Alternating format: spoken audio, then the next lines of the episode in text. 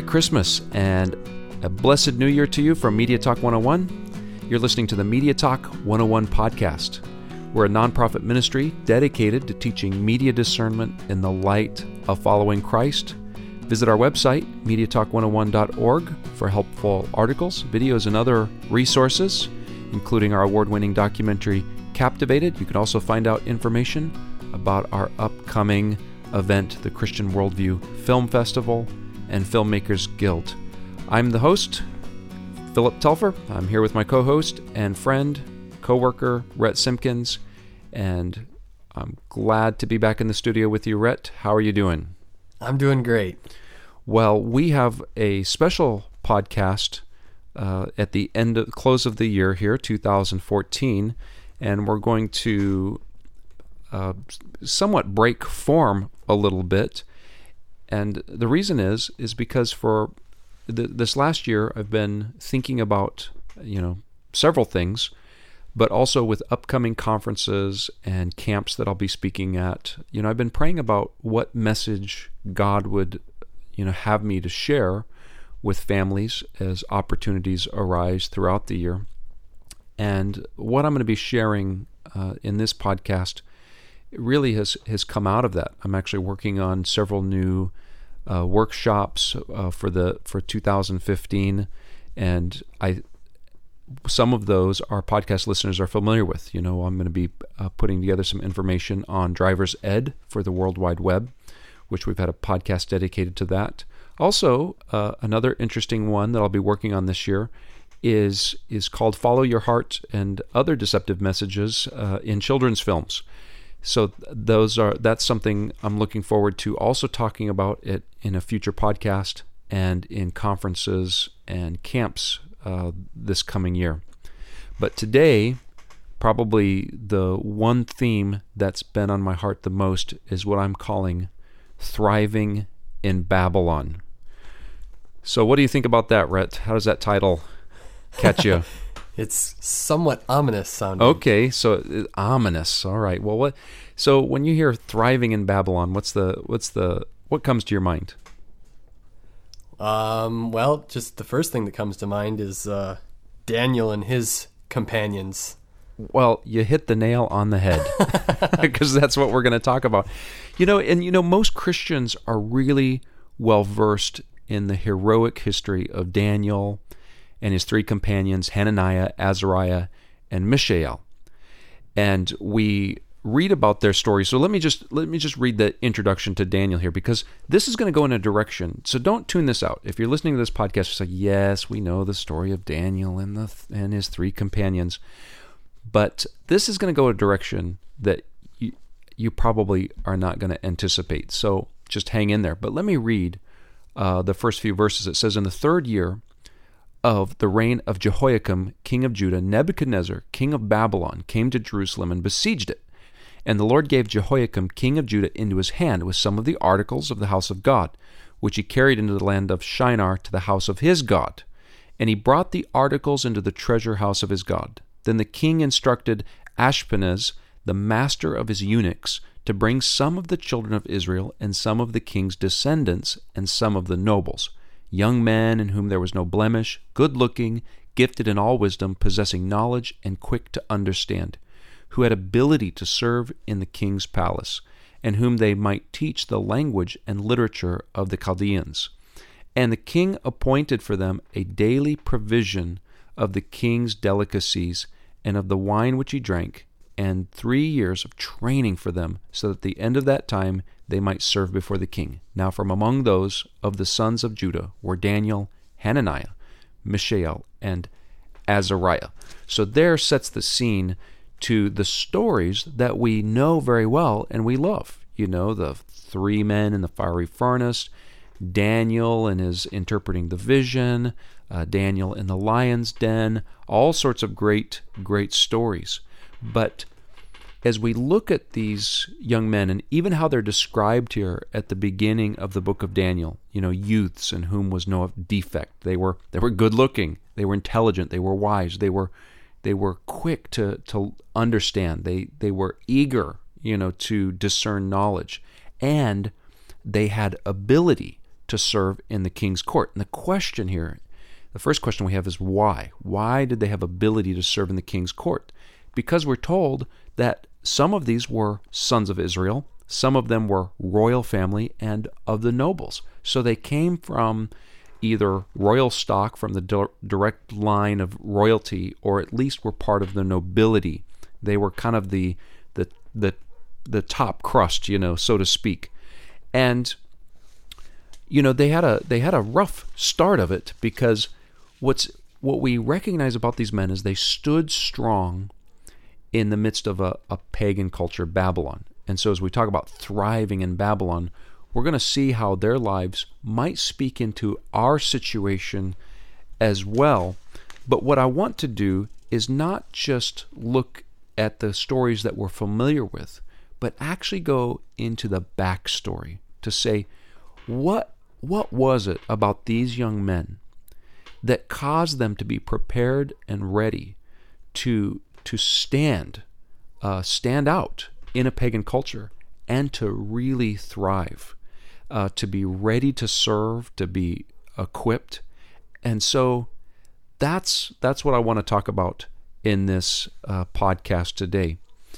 Okay, now as we talk about this backstory, there's some pretty exciting things here, Rhett. You know, first of all, prophecies uh, about God's people being sent into Babylon. Those are those are key to this story that we're going to look at. Also, specific prophecies about young men serving in the king's court. That's very interesting. That's in Isaiah. We'll look at that. Also, uh, this idea of being dedicated to the Word of God rather than reacting to cultural shifts and political upheaval. So that's another direction we're going to look at. And then we're also going to look at one of the key players in the backstory of, of this drama, which is Jeremiah, the prophet Jeremiah, who was called by God to proclaim God's judgment on the people of God and his plan for their discipline, which meant going into Babylon, but also for their well being.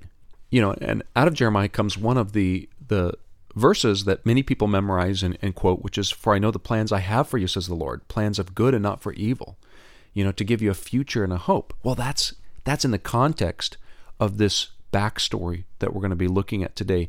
And imagine for a moment what it must be like, you know, to be Jeremiah, the prophet, uh, called by God to announce to his nation, to his king, to the people there, that God was raising up a, a pagan nation to come to discipline them. And that nation was was Assyria, and then later Assyria was taken over by Babylonians, and that's when Nebuchadnezzar comes in. But uh, you know, if, as you think about some pagan nations, or if you think about like notorious nations today or groups, what would come to your mind, Rhett? Like just in the news today, like what what are some notorious groups of people out there? Um, ISIS, Al Qaeda. Okay, so I, there's two good examples. So could you imagine this would be like the equivalent of God telling you, Rhett, you know, could you imagine if God came to you and said, Rhett, your job is to warn the U.S. that I am raising up Al Qaeda, you know, to discipline you, and they're gonna they're gonna take over, and you're not to resist them. In fact, if you resist them, it's gonna go really bad for you. But if you'll just be a blessing to them, it'll go well for you. How do you think that message would be received in America? Ooh, I don't think that would be a very popular message. Oh no, it would not be. You you know you would you would definitely uh, if you had started a website, it would be hacked and shut down for sure. Mm-hmm. You would make a lot of enemies in our and essentially that's what happened to Jeremiah. This was the message. It wasn't Al Qaeda or ISIS. It was Babylon, the notorious uh, you know nation um, in that day, and so this is kind of the backdrop of this story that we're going to be looking at. And why? Why did God send them to Babylon? We're going to look at some of those verses, but in brief here, it was due to corruption uh, in Israel, and in particular Israel and Judah.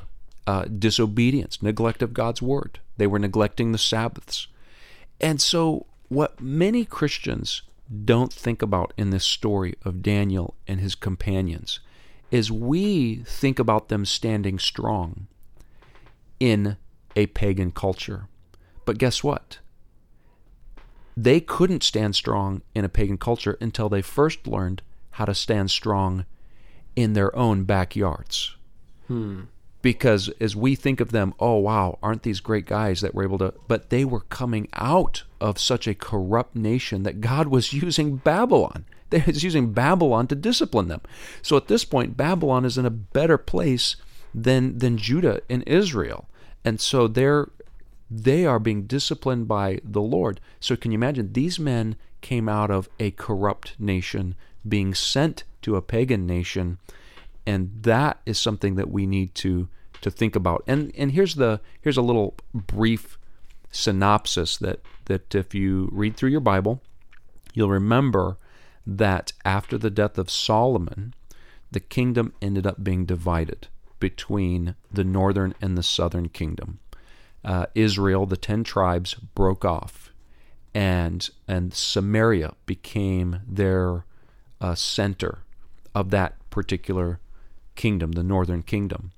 And Judah and a couple of the tribes, uh, other tribes, they ended up in centered in Jerusalem, and that was the southern kingdom.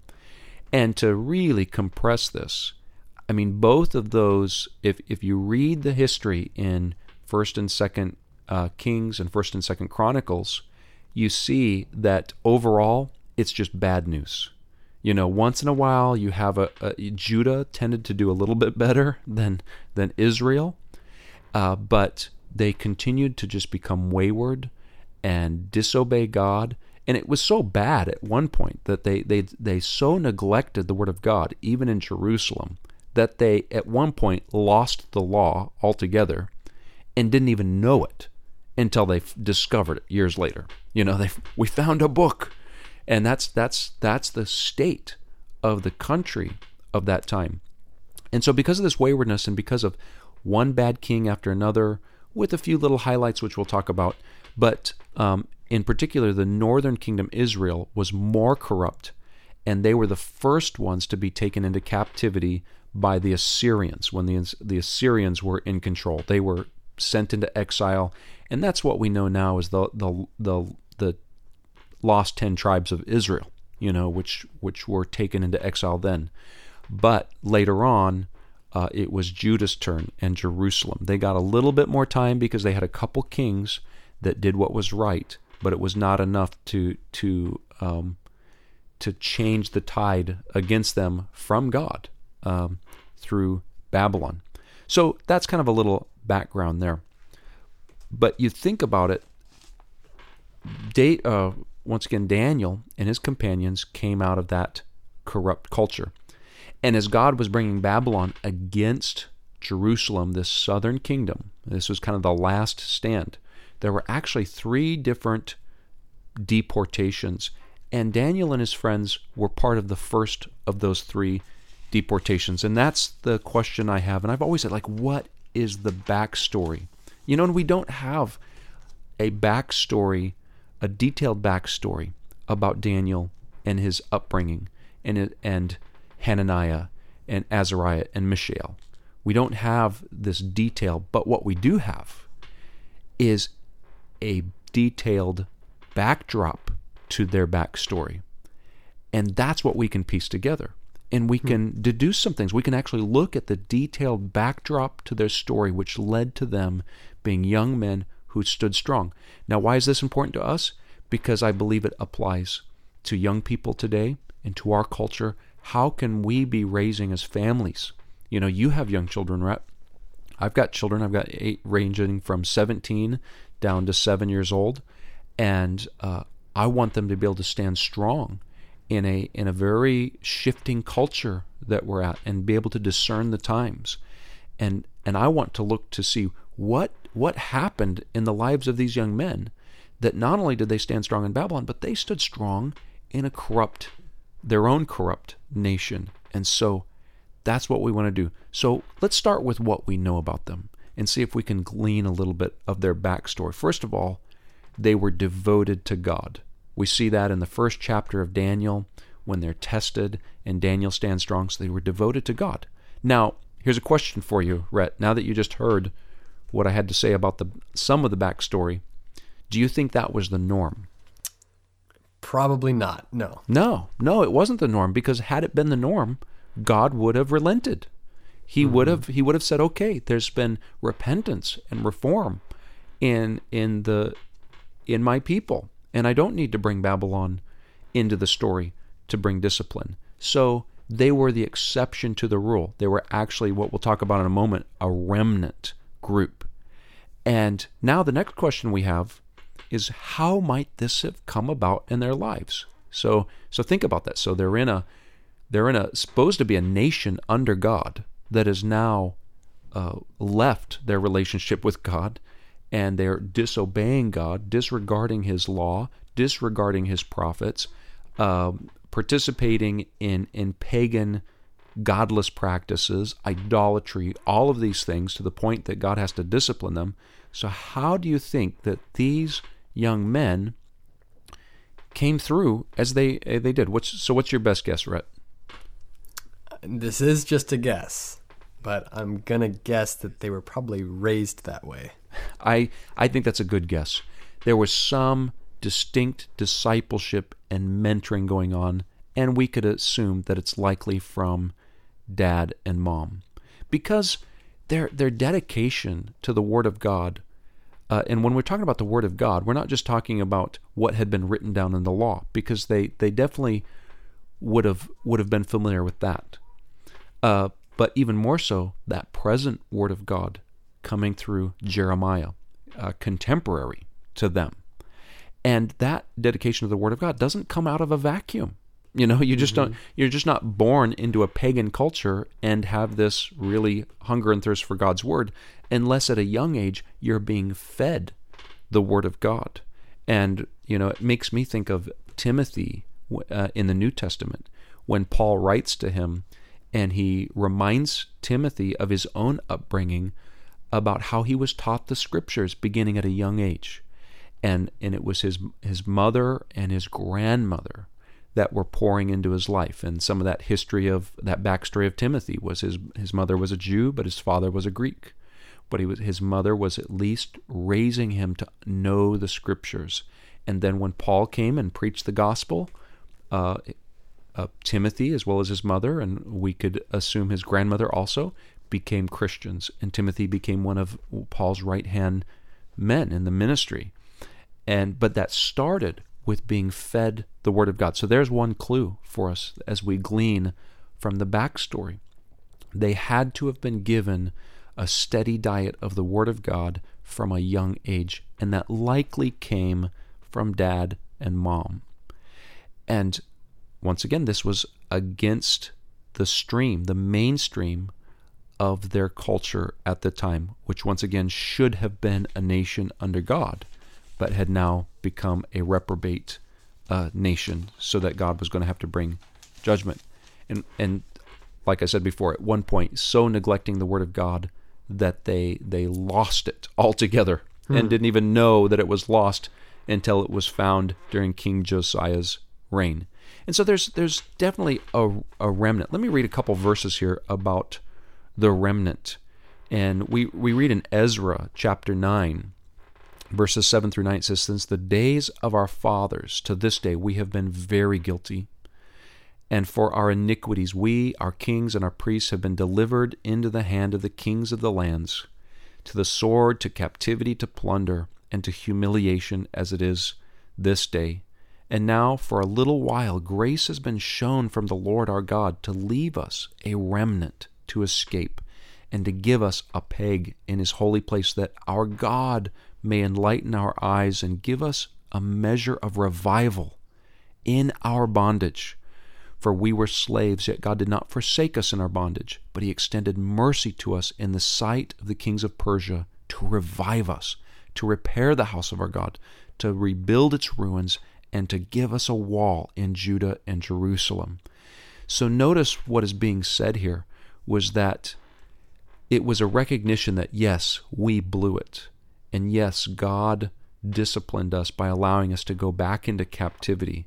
But He did this for a purpose, and that was to revive us.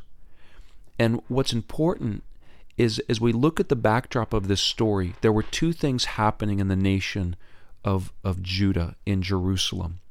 And that was you had the word of God coming from Jeremiah saying, This is what God is doing. And he has a plan in this, and you need to follow his plan.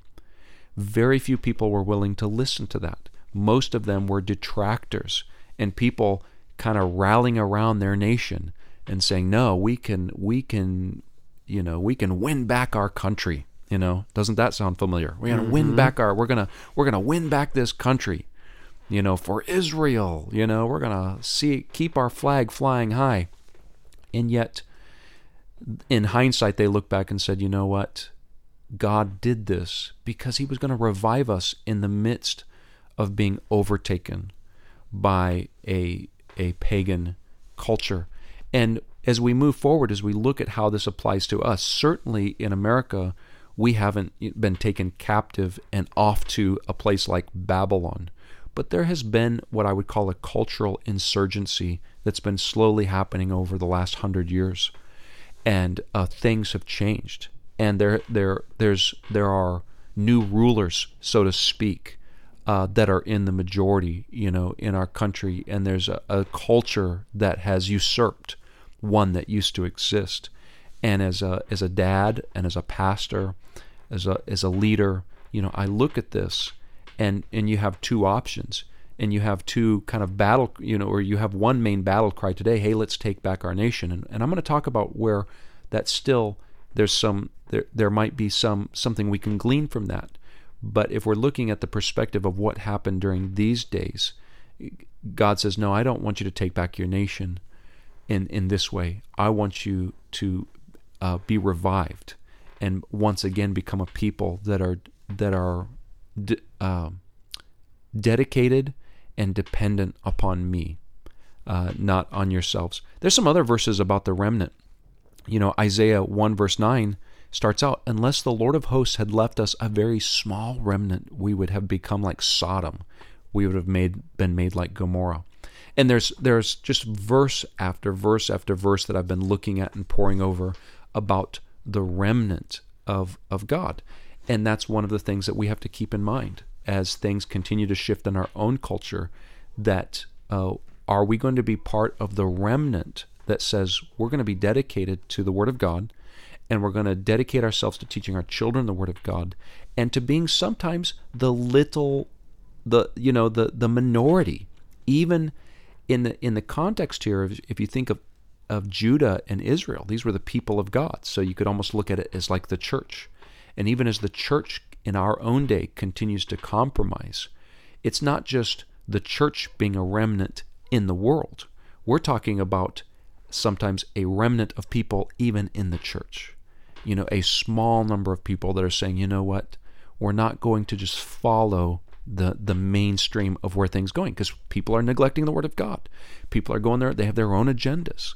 They're not listening to what God is actually saying. They're reacting to culture rather than saying, "God, would you speak to us?" You know, even prophetically about what what's going on today and how are we to uh, how are we to respond by that? So it's about uh, that remnant. Now, also in the backstory here, there was one king after another that were just bad apples. There were a few good ones that uh, began to, for a season, lead the nation in a good way. But then, as soon as they were dead, it would often revert and go back. So, with that, here's another question for you, Rhett. How and why did the parents know to instill the Word of God and actually train and prepare their children to thrive in Babylon? So, how did they know to do it? Yeah, how did they know? Well, likely their parents taught them to do that. Well, you missed that one. It probably wasn't likely that their parents, because their parents were part of, uh, would have been just historically part of just the widespread corruption, but something happened during the time period of Daniel's parents. So if you look at the if you look at the years that are given in the First and Second Kings and Chronicles, and that was a revival happened oh. during their day. And what revival do you think that might be? You'll get this one. Josiah. That's right, King Josiah. In fact, as I mentioned earlier, the the time that the the law was discovered, it was during his reign. And uh, boy, he came on the heels of, of a really wicked king. But then what happened was when Josiah was very young, you know, they, they made him king at eight years old. Mm-hmm. And there was a priest, a man of God, who was influential in in raising him and coaching him and mentoring him as a king. So he didn't have he didn't grow up uh, as a young man in a corrupted kingdom, which would likely end up him being corrupt. But as Providence had it, he uh, grew up without that bad influence, and he had a good influence, good mentoring in his life, and he began to bring about reform, and there was a national revival that happened.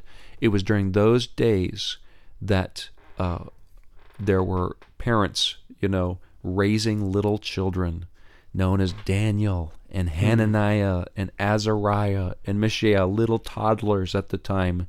And here the parents are uh, being part of this, this national revival, seeing not only the king uh, turn the nation away from idolatry and back to God, but then when the law is discovered, to, to begin to, to read it and weep over it and, and make sure that it was, was revived again in people's homes and the remnant is revived. And so there's a there's a revival, and during that revival, um, that revival was not long lived. It only lasted during Josiah's reign, and then after he died, things went back to where they were.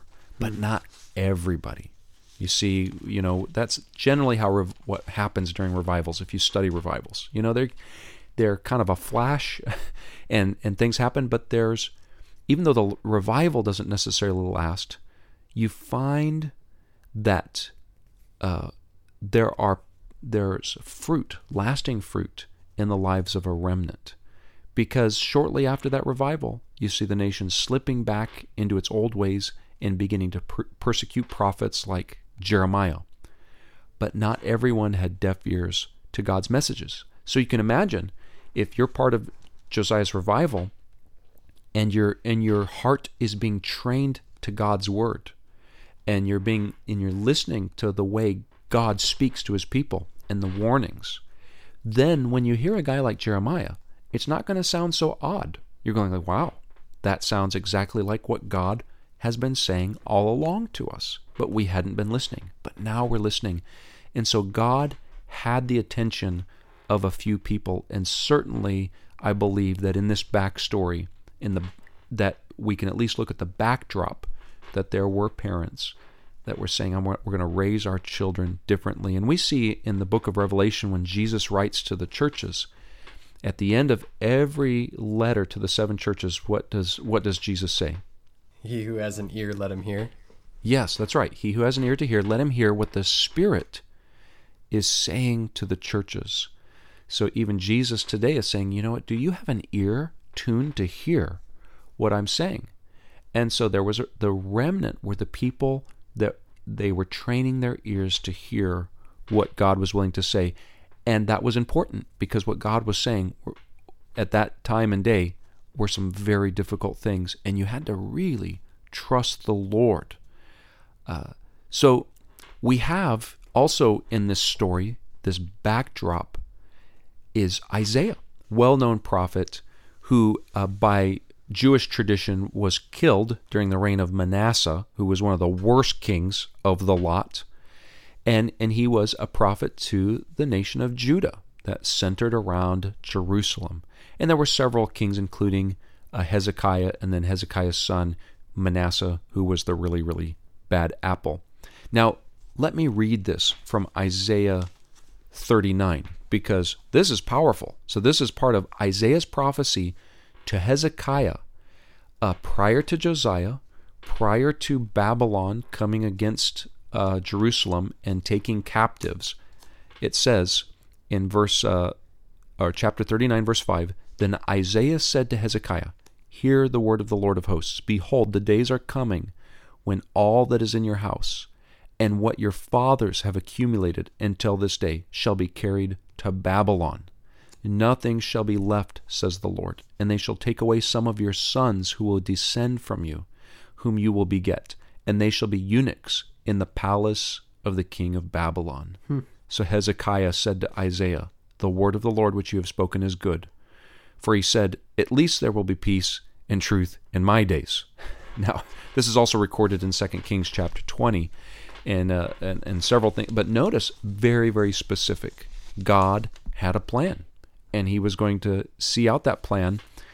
And part of that plan was to have some of these kings' sons, these offspring, that were going to be serving in the king's court in Babylon. So there's a prophecy about Daniel and Hananiah and Azariah and Mishael.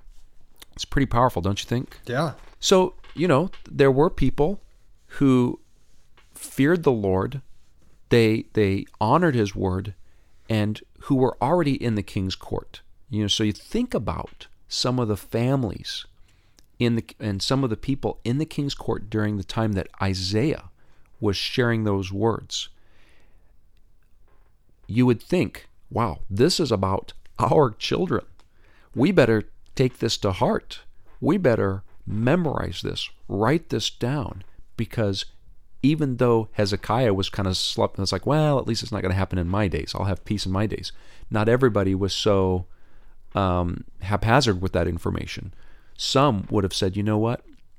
For the sake of our future children who are going to be the ones sent to Babylon, we had better make sure that when that time comes, they're prepared to be the kind of young men that are going to serve well and honor God and stand strong because we believe the Word of God. It's going to happen.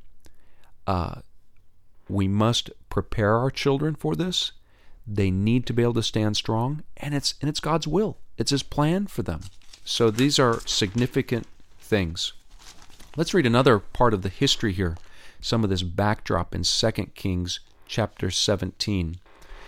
And this this once again maybe we should have even started with this. Maybe in the future when i share this message i'll start with this. But this uh, in 2 kings 17 verse 6 it says in the ninth year of hoshea the king of assyria took samaria and carried israel away to assyria and placed them in halah and by the habor the river of gozan and in the cities of the medes for so it was that the children of Israel had sinned against the Lord their God, who had brought them up out of the land of Egypt from under the hand of Pharaoh king of Egypt, and they had feared other gods, and had walked in the statutes of the nations whom the Lord cast out from before the children of Israel, and the kings of Israel which they had made.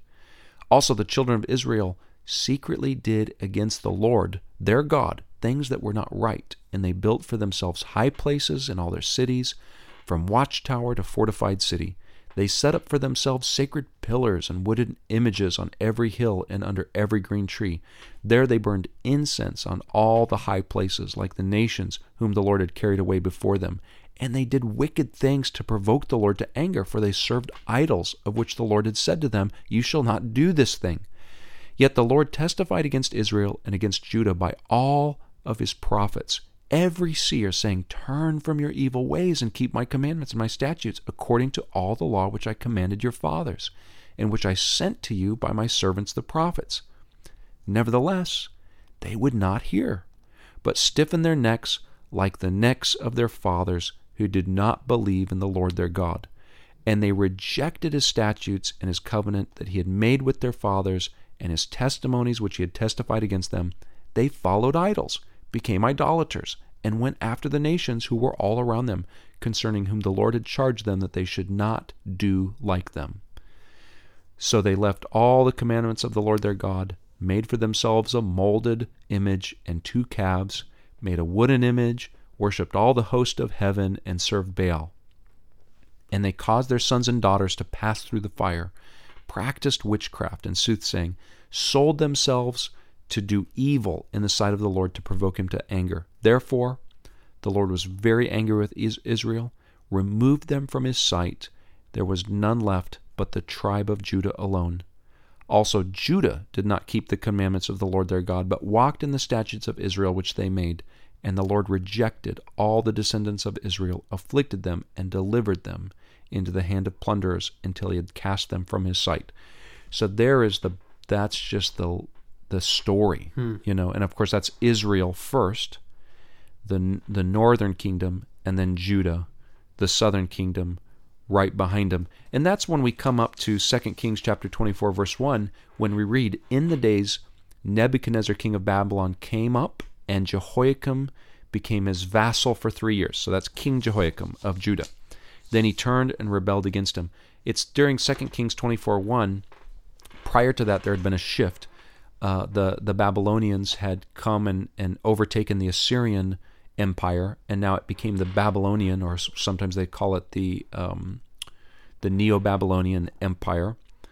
And it was during that first altercation that uh, Daniel and his companions were taken captive. So that's a that's an important part of the history. But once again, going back to this this backstory, Daniel's parents would have known about Isaiah's prophecy. So they would have known, hey, there's this ancient prop it's not it wasn't so ancient, but it was an older prophecy. There's this prophecy, it's coming.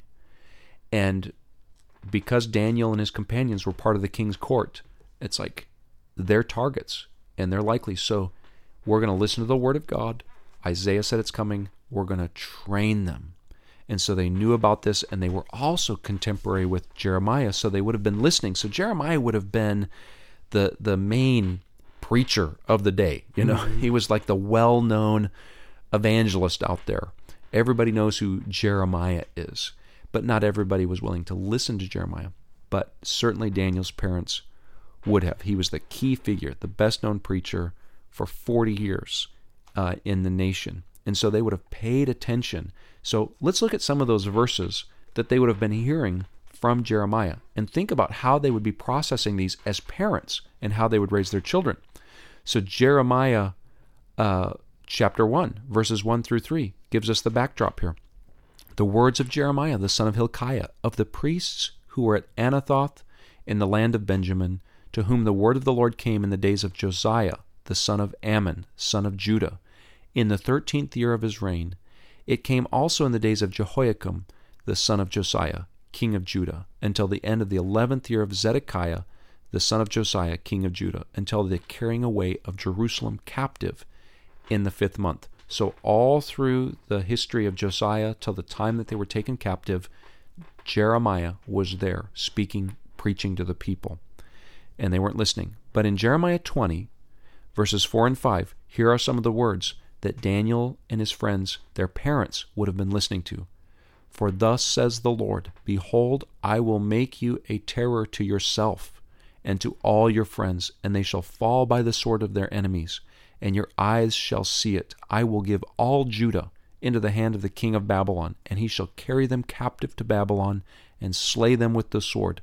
Moreover, I will deliver all the wealth of this city and its produce and all its precious things and all the treasures of the kings of Judah I will give into the hand of their enemies, who will plunder them, seize them, and carry them to Babylon. So, how's that for preaching? you know? So that's what they were listening to. Wow.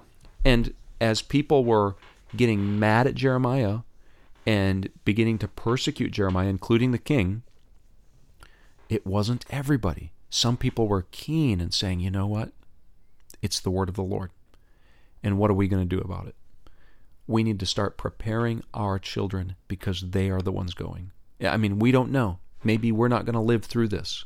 But our children, if God is merciful to them, will be some of those who are not slain with the sword, but they'll be taken captive to Babylon.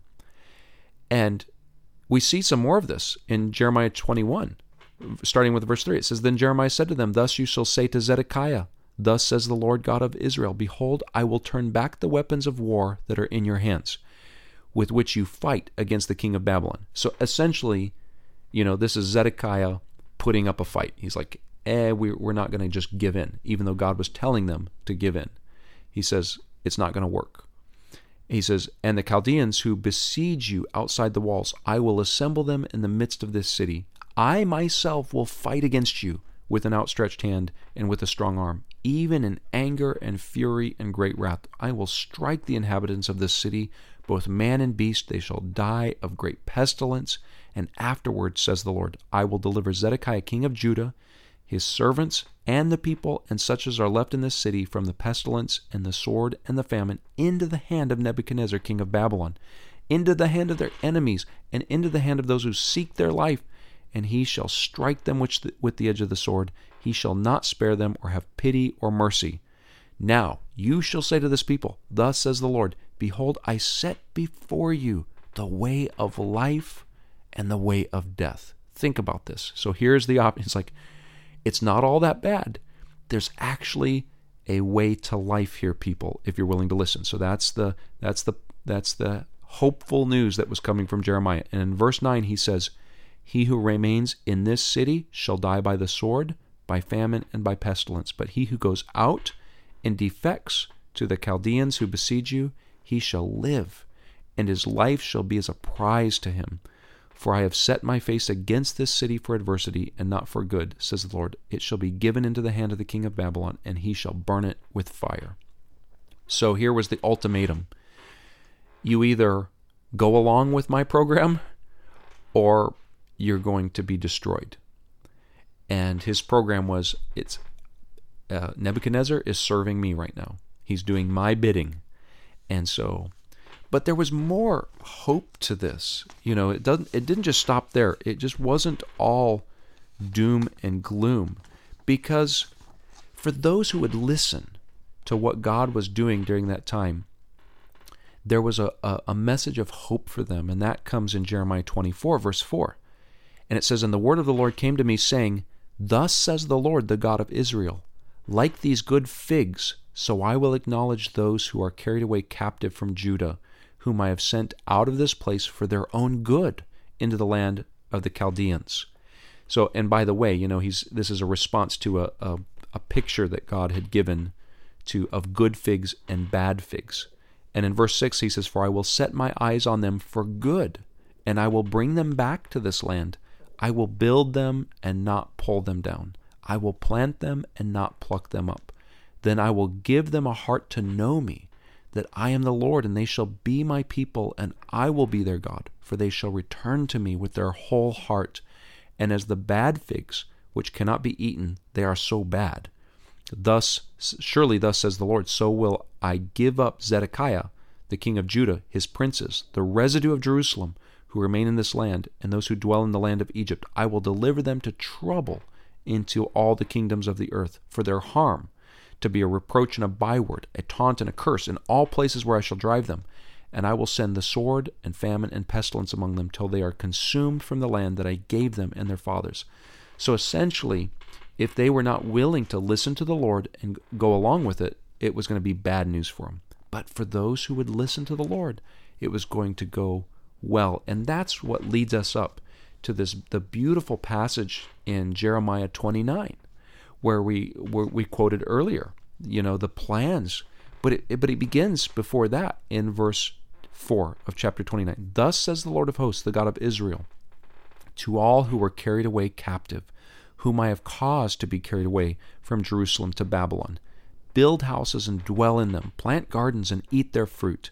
Take wives and beget sons and daughters, and take wives for your sons, and give your daughters to husbands, so that they may bear sons and daughters, that you may be increased there and not diminished. And seek the peace of the city. Or another translation says, Seek the welfare of the city, where I have caused you to be carried away captive, and pray to the Lord for it, for in its peace you will have peace. Hmm. So that was the message to them. And I believe that should speak to us also as we see this cultural insurgency of a, as we have been in our country in many ways taken captive. What's our response to this? And that's where we have that beautiful verse in, in, in chapter 29, verse 11 says, For I know the thoughts I think toward you, says the Lord, thoughts of peace and not of evil, to give you a future and a hope. Then you will call upon me and go and pray to me, and I will listen to you. And you will seek me and find me when you search for me with all your heart. I will be found by you, says the Lord. I will bring you back from your captivity. I will gather you from all the nations and from all the places where I have driven you, says the Lord, and I will bring you to the place from which I cause you to be carried away captive. And so we have, and once, and it goes on after that, once again talking about those who resisted this and the problems that they would have. So let's let's kind of bring this to a close in talking about our Babylon today. Once again, we've not been carried off into a foreign city. It's we have a culture now that's anti-God, it's anti-Christ, it's an insurgency, meaning that it's the it's in our midst. You know, it's just kind of sprung up around us, and it's just it's just happened like leaven in that Jesus talked about how bad you know leaven can leaven the whole lump as we see secular humanism all around us uh, in the schools in the government you know even creeping into churches that claim to be christian. And as we think about daniel and his training to be ready to thrive in babylon that training was not about compromising his faith that training was not about adopting the false views. It was not a seeker sensitive uh, approach. It was not about adopting the gods of, of Babylon. His training to thrive in Babylon was all about shining uh, the light of, of Christ, essentially, you know, in the midst of Babylon. And you know, today we got so many Christians that just grumble and complain about our present culture. And and I'm not saying that we, we should just lie over and succumb, you know, unless the word of God, like Jeremiah indicated, we just g- give up. But we have to consider our tactics, you know, because has God called us to change Babylon, you know, or has He called us in a time and place to seek its welfare and to be a blessing even if we are increasingly the minority. You know, because depending on your perspective about this, your tactics are going to be much different. You know, so it, it comes like, hey, are we going to just be these vocal, you know, uh, you know, vocal political people, or are we going to say, you know what, we had this coming. This is this might even be God's judgment upon us. So, how do we seek the welfare of the country that now is? And how do we raise our children and do what Jeremiah instructed them to do to increase in the land, to raise our children differently, to begin to to bring in a good leaven back into the lump that it might have an impact. And so as I have thought about this, I'm going to I'll just close with giving our podcast listeners here I think, 10 action steps that we can draw from everything that we just looked. And there's more to it, obviously. I mean, there's so much to this backstory and that, that's so exciting to read in the midst of the tragedy of God's redemption uh, as and, and his faithfulness to bring back his wayward people. And so here are the action steps. Number one, if you want to raise your family to thrive in, in our own Babylon, if you you know raising godly families in the midst of a pagan culture uh, number one is the word of god. We've got to be dedicated to the word of god. Moms and dads need to be in the word studying it memorizing it meditating upon it reading it hearing it read hearing it taught and we need to be passing that along to our children starting at an early age feeding them a steady diet of the word of god because that's what happened in daniel and his companions lives to help them become the men that they were Number two, we, we need distinct training for our children, distinct training for them to stand in a pagan culture. This is not a Christian culture anymore. And so we need to, to teach them you are in a pagan land and and you are facing all sorts of, of things, but you need to stand strong. So they need that kind of training. We need to talk to our children about that instead of just glorying in the good old days, you know, or or complaining about the, how things are not no longer the good old days. The other thing, number three, we need to seek the welfare of this country, seek its peace. Uh, so, in that, while we still have the freedoms that we have, we need to vote. Certainly, we need to be active where we can. But that's not enough because peace will not be secured at the ballot box. Peace can only be be secured through the gospel of Jesus Christ. And we need to be families dedicated to raising our children to understand the gospel, understand the power of the gospel, and that the answer to the problems in our culture are not going to be solved politically. They're going to be solved through people being transformed through the power of Jesus Christ and the gospel. So that's, uh, as we seek the welfare, we can't exclude the importance of the gospel going up. Number four, you have to trust that God has a plan for you and your children as things, as you see things unraveling around you. We think that things are uh, unraveling around us. Imagine what it was like to be Daniel and his friends and in their families as they saw the nation completely come unglued and the devastation that was coming upon them. But they were taught from a young age no matter what you see happening around him, never forget that God has a purpose and a plan in this. And the schemes of man and the tumultuous culture around us cannot thwart what God has in store for for you. And so he had a good plan. So that's number 4. Number 5. Don't merely react to this cultural insurgency, but rather listen to what the Spirit is saying. And I and I just feel like a lot of the church today is just reacting.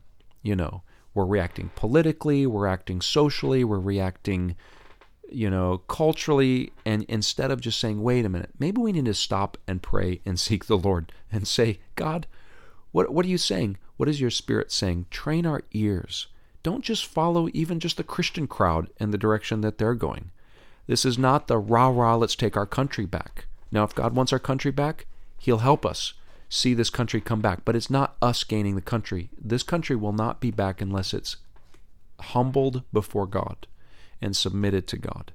And it's not going to happen without repentance. And repentance is not going to happen without the gospel. It's not going to happen without the gospel, and it's not going to happen without people being transformed by the gospel and being made righteous again, knowing what's right as opposed to, you know, the difference between right and wrong, which can't happen unless there's transformation. So, number six, Here's an important one know who to follow. You know, and look for people and leaders in your life who are following the word of the Lord. Inspect the fruit, check the fruit. You know, if if you're following people that's just the rah rah, let's take our country back, but they're not dedicated to the Word of God. They're not pouring into Scripture. They're not memorizing Scripture. They're not meditating on it. I don't think that those are people we ought to be following because that's exactly what happened during the days of Jeremiah. Jeremiah was speaking the word of the Lord, he was in the minority. The majority of people, there were false prophets at the time. There was the king and others who were saying, dismiss this, and they were not focusing on the word of God. Uh, number seven, and this is maybe number seven is a little redundant, but uh, you know, memorize Jeremiah 29 11. You know, for I know the plans I have for you, says the Lord, plans of good, not for evil. And that's kind of one of the earlier points, but just a little action step. Memorize it, put it up on your wall, help your children understand the context of it in history, and maybe how that applies to us today. Here's another thing. We didn't have time to go through some of these scriptures because this story moves forward. It's not just the story of Daniel and his companions in the book of Daniel, because there's another part of this story when when when the people returned to Jerusalem to rebuild the, the temple and to rebuild the walls. And in that story, something else comes up, and that was God's command to not take foreign wives, to not intermingle. So basically, you know, even in the New Testament, the one instruction we have about marriage is it's in the Lord. It needs to be in. That's the only. It's the only caveat that we're given about, um, you know, Christian marriage. It has to be in the Lord. So now, certainly, in cases where people come to Christ and they're already in a marriage, and one one, uh, you know, one the husband or the wife come to the Lord and the other ones do not. That's another story and, and another situation. And the Bible addresses that. But when you when we're talking about young Christians aspiring someday to marriage, what does the what does the scripture you need to marry in the Lord? And we're not talking about someone who goes to church, not someone who can say a prayer before a meal, not someone who, you know, gives in the offering plate once in a while. We're talking about people who are truly in Christ, truly have the life of Christ in them. And we need to raise our children to understand that that's actually critical to thriving in Babylon. You need to marry a godly spouse. And and uh, ideally, you're a godly person and you marry someone who's even godlier than you are. And uh, because you're going to need that to stand strong. So that's number 8. Number 9, which is based upon the scripture I encourage you to memorize uh, Jeremiah 29 11 and following. It talks about calling upon the Lord and God saying, Come and pray, come and call upon me. And if we're going to thrive in Babylon and raise our children to thrive in Babylon, we have got to be people of prayer. You need to dedicate yourself to prayer, to corporate prayer, to private prayer, to family prayer, and to be calling desperately upon the Lord during these times. And the last one, number 10, God calls, uh, said that things were going to turn around when, pe- when his people would seek him with all of their heart. And we need to be examples of that to our children, of parents who are seeking God with all of our hearts and teaching them that's the most important thing for you as children. And as you grow up, I want you to seek God with all of your heart. And I want you to teach your children to seek God with all their hearts. And if we'll do these things, I believe we can raise a generation that will thrive in Babylon.